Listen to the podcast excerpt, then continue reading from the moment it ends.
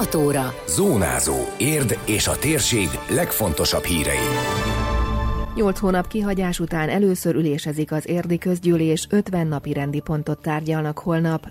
Gyalogos biztonság, zebra helyszínekre várnak javaslatokat az érdi önkormányzati képviselők. Kirajzolta magából Fazekas Levente képzőművész alkotásaiból nyílt kiállítás a Városi Galériában. Ez a Zónázó, az Érdefem 113 hírmagazinja. A térség legfontosabb hírei Szabó Beátától. Több mint fél év után újra munkában az érdi közgyűlés október 22-én tartották az utolsó ülést a járványhelyzethez kapcsolódó korlátozások miatt azóta nem ülésezett a képviselőtestület. Kedden az 50 napi rendi pont között tájékoztatót tart a polgármester a Modern Városok program beruházásainak előrehaladásáról, tárgyalnak beruházási hitel felvételéről, egyebek mellett az útépítések folytatására, pályázatok önrészének fedezetére és a Hegesztő utcai óvoda játszóudvarának felújítására.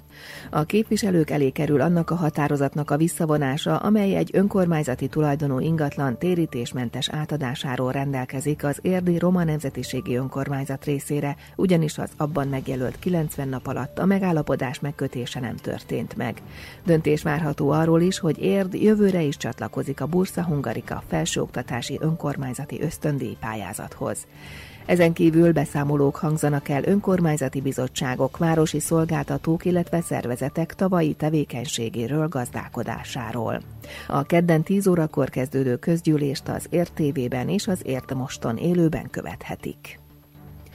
Gyalogos barátabbá tennék érdet, javaslatokat várnak az érdi képviselők, hogy az itt élők hová szeretnének gyalogos átkelőhelyeket. Kevés zebra van a városban, erről felmérés is készült. A lakók által javasolt helyszíneket továbbítják majd a polgármesteri hivatal szakirodájának, ahol rangsorolják, melyek lennének a legfontosabbak, és megvizsgálják, hogyan lehetne egy-egy területen zebrát kialakítani.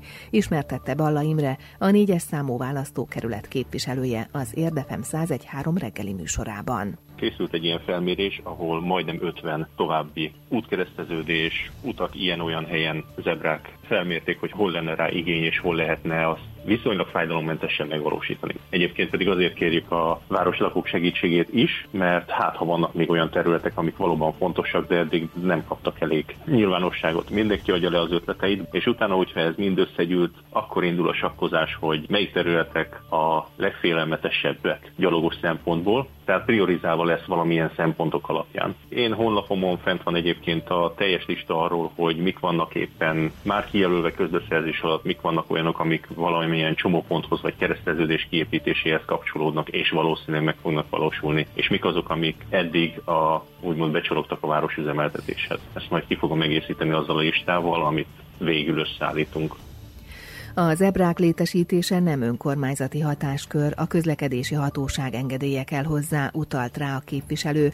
Balla Imre elmondta, hogy most nyolc gyalogátkelő építése áll közbeszerzés alatt, és hamarosan elindulhat a kivitelezés. Ez nem önkormányzati hatáskör, első körben a közlekedési hatóság engedélye kell. Tehát amikor azt mondjuk, hogy szeretnénk egy gyalogos átkelő helyet, akkor azt meg kell indokolnunk nekik, kijönnek, megnézik, hogy ott milyen a forgalom, milyen messze van a legközelebbi zebra, van-e közelben közintézmény például, buszmegálló, és utána ők adnak egy ajánlást, hogy igen, ide lehetne zebrát építeni, onnantól kezdődhet a tervezés először, ahol járdának kell oda vezetni mind a két oldalon, annak akadálymentesnek kell lennie, hogyha nem tudom, pont iskolóbod előtt van, akkor ugye ilyen kis labirintus szoktak tenni, hogy ne szaladjanak ki egyből a gyerekek, akkor nem szabad például kanyarba tenni és hasonlónak, tehát jól beláthatónak kell lennie, közvilágításnak kell lennie ott, és ebbe beletartozik az is, hogy esetleg közlekedési lámpa is kell oda.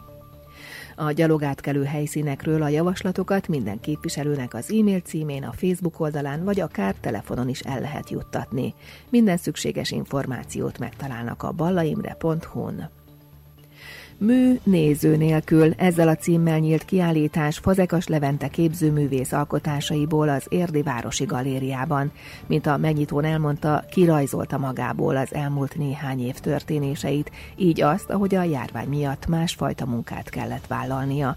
Hozzátette, ez egy érdi bemutatkozó kiállítás, az első tárlata a városban, de nem egy válogatást hozott el. Hanem ez egy rendes konceptuális anyag, ami az utóbbi időben született, főleg az a része, ami a tér elejében van, mert ugyanis az van, hogy az utóbbi időben, hát hogy a, konkrétan 2020 okán a Covid miatt visszakényszerültem így az építőiparba dolgozni, és hát azokat az élményeimet is megpróbáltam feldolgozni, amik ez alatt születtek.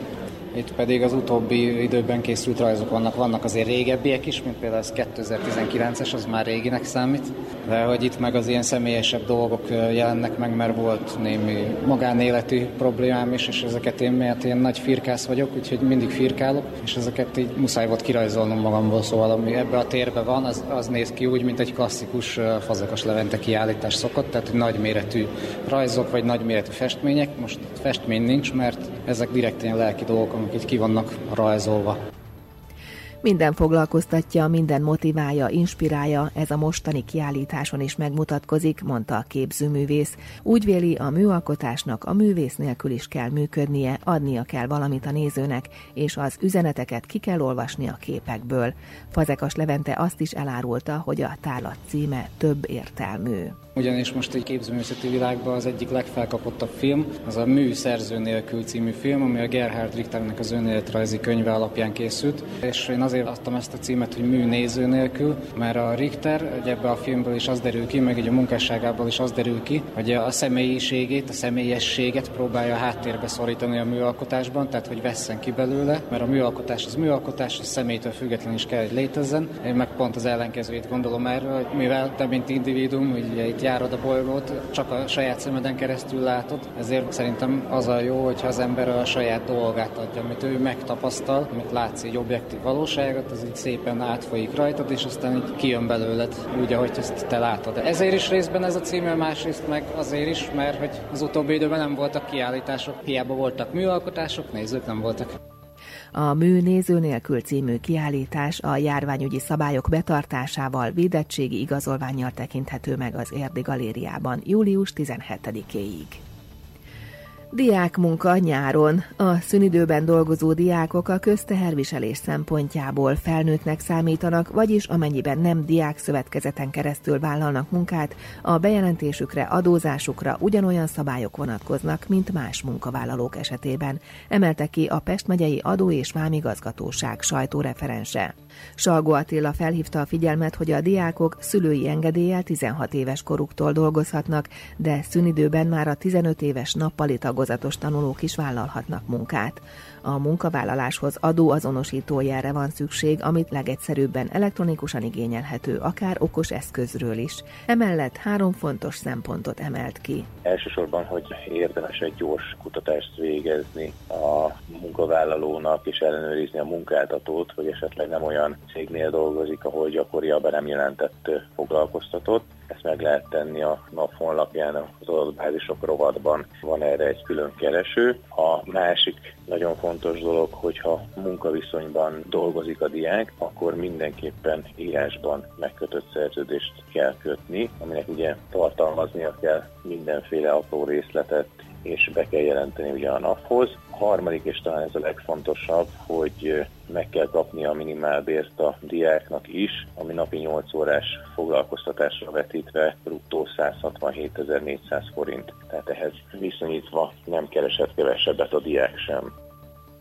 Érdemes odafigyelni arra is, hogy a munkáltató kiállítsa a jövedelemről az általa levont járulékokról, adóelőlegekről szóló igazolást, mutatott rá a sajtóreferens. Ugye a jövedelmük, tehát nem csak a közterviselés szempontjából, hanem ugye a jövedelem szempontjából is felnőttnek számítanak, tehát nekik is van egy 15%-os SZIA. Ha munkaviszonyban vagy megbízási viszonyban dolgoznak, akkor járulékot is kell fizetniük, és ami talán még fontosabb is, hiszen innen tudják, hogy bejelentették őket, hogy a foglalkoztatónak az összes jövedelemről, közterhekről, stb. igazolást kell kiállítania 2022. január 31-ig. Ezt ugye a diák jó, hogyha elteszi, ezek az adatok alapján csinálja meg a NAV a jövő évi adóbevallás tervezetét, és majd így tudja ellenőrizni, hogy azokban helyes számok szerepelnek-e. Akinek egyébként speciális helyzete van, az a nav.gov.hu a 72-es számú információs füzetben megtalálja a többi választ. Időjárás. Strandolásra csábító napos idő várható, kevés felhővel, egy-egy zápor, esetleg zivatar, inkább csak az északi ország részben alakulhat ki. A hőséget szél sem enyhíti, a csúcsérték errefelé 33 fok körül ígérkezik. Zónázó. Zónázó. Minden hétköznap azért efemen. Készült a médiatanás támogatásával a Magyar Média Mecenatúra program keretében.